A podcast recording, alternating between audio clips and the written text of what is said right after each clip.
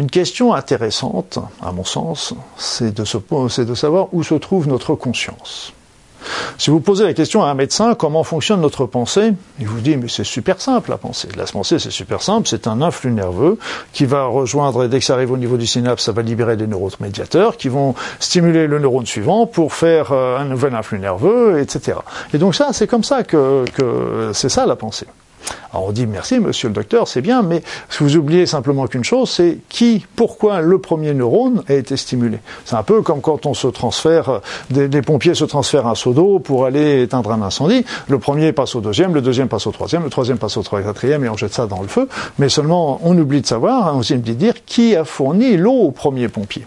Et là, les médecines collent, la médecine cale, parce que tout simplement la médecine, quand on pose des pourquoi, répond souvent le comment. Et donc on se fait, on se fait souvent avoir comme ça.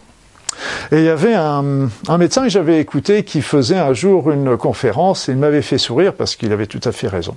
Il disait, euh, nous en médecine, on a, on fait, euh, on fait euh, depuis des, des dizaines d'années maintenant, on fait des radios, des radios du crâne, on fait des électroencéphalogrammes, on fait maintenant des IRM, des scanners, des IRM fonctionnels, on a des PET scans, on fait plein de choses. Tout ça pour rechercher la conscience qu'on n'a toujours pas trouvée et lui de conclure à juste titre et dire qu'il n'y en a pas eu un qui a eu l'intelligence de se poser, de dire, de poser la question peut-être qu'on cherche pas au bon endroit. Donc là, je pense qu'il avait tout à fait raison, ce, médecin, parce qu'en fin de compte, euh, si notre conscience était dans le cerveau, ça voudrait dire que quelqu'un qui s'est fait opérer du cerveau, qui s'est fait amputer d'un cerveau, qui est quelqu'un qui aurait eu un accident vasculaire cérébral, c'est-à-dire qui a perdu une partie de son cerveau, eh bien, serait, serait moins conscient que les autres, serait moins humain que les autres. Or, on sait très bien qu'il n'en est rien. Il y a aussi des choses qui, euh, qui sont qu'on connaît aussi, c'est les gens qui sont en coma dépassé. Les gens qui sont en coma dépassé et qui sont capables euh, de nous raconter ce qui se passait tout autour d'eux. Il y a même des personnes qui sont non seulement en coma dépassé, mais qui ont un qui ont un électroencéphalogramme plat, un électroencéphalogramme plat, c'est-à-dire qu'il n'y a aucun neurone qui fonctionne. Et pourtant, parmi elles, des personnes sont capables de revenir et de décrire non seulement ce qui s'est passé dans la pièce où elles ont subi leur euh, réanimation, mais aussi elles sont souvent capables de raconter ce qui s'est passé dans les pièces autour. Donc tout ça, c'est bien connu, bien connu au niveau des médecins. D'ailleurs, les médecins, dans certains, dans certains blocs chirurgicaux, ils mettent euh, au-dessus des armoires, ils mettent euh, au-dessus des, des, commodes des objets un peu insolites ou des phrases. Comme ça, ils se disent aussi, si la personne sort de son corps, et, et bien là, on aura quelque, décrit la phrase ou l'objet qui a solide au-dessus de l'armoire, bah, ça nous donnera encore une preuve supplémentaire de, de, ces sorties hors du corps. Parce que les sorties hors du corps, on les retrouve très souvent, et beaucoup de personnes décrivent des sorties hors du corps, donc, euh, le corps physique reste à un endroit, la conscience s'en va ailleurs. Donc il est là encore, et on est capable de décrire ce qui s'est passé ailleurs, et de vérifier ce, ce, ce, ce leur dire. Encore plus, moi je me suis beaucoup intéressé aux états proches de la mort, et aux états proches de la mort, on a lisé euh, les articles, les, livres du docteur Charbonnier qui reprend très bien euh, ces, ces, ces, découvertes, ces, euh, ces, observations, je dirais plus exactement, et qui montre comment, bah, là encore, les personnes en, vont s'en vont franchir euh, jusqu'aux portes de la mort, et aux portes de la mort, ils décrivent des choses qu'ils ne pouvaient pas connaître sur, sur place. Ils décrivent par exemple, euh, il y avait un, dans un accident, une petite fille qui était décédée. Petite fille qui était décédée, elle dit ah bah, j'ai vu grand-père, grand-mère, et puis elle avait vu son et son frère qui l'attendait de l'autre côté.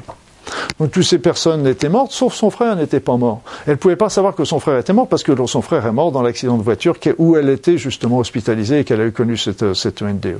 Et pourtant, elle, elle l'avait vu parmi les morts. Donc il y a des preuves comme ça qui nous permettent de, de comprendre que notre, notre conscience n'est pas, n'est pas dans notre cerveau n'est pas dans notre cerveau, et donc euh, c'est, euh, notre conscience se situe plutôt au niveau des corps énergétiques qui sont autour de notre corps et qui sont à la fois dans notre corps et autour de notre corps. Mais alors, qu'est-ce que c'est, qu'est-ce que, qu'est-ce que fait le cerveau?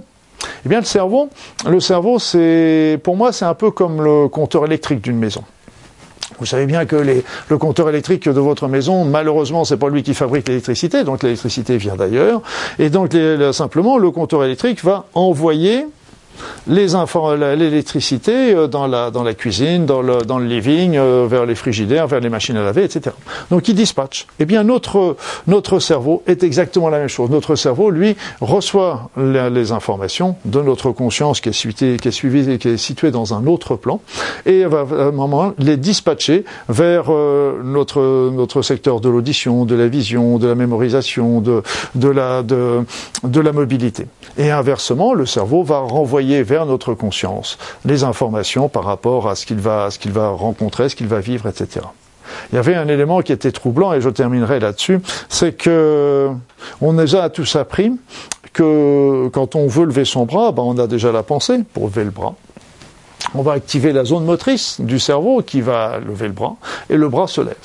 Eh bien là, quand on a commencé à faire des IRM fonctionnels, c'est-à-dire c'est des photos, c'est plus des photos, ce sont des films, eh bien on s'est aperçu on s'est aperçu tout simplement que la zone motrice du cerveau est activée quelques fractions de secondes avant qu'on en passe l'ordre ce qui montre bien que l'ordre n'était pas venu du cerveau, était venu d'ailleurs au niveau de la conscience. Pour moi, c'est une, c'est un élément évident. Pour moi, je vis ça avec euh, depuis des années. Et je vois très souvent ça avec mes patients.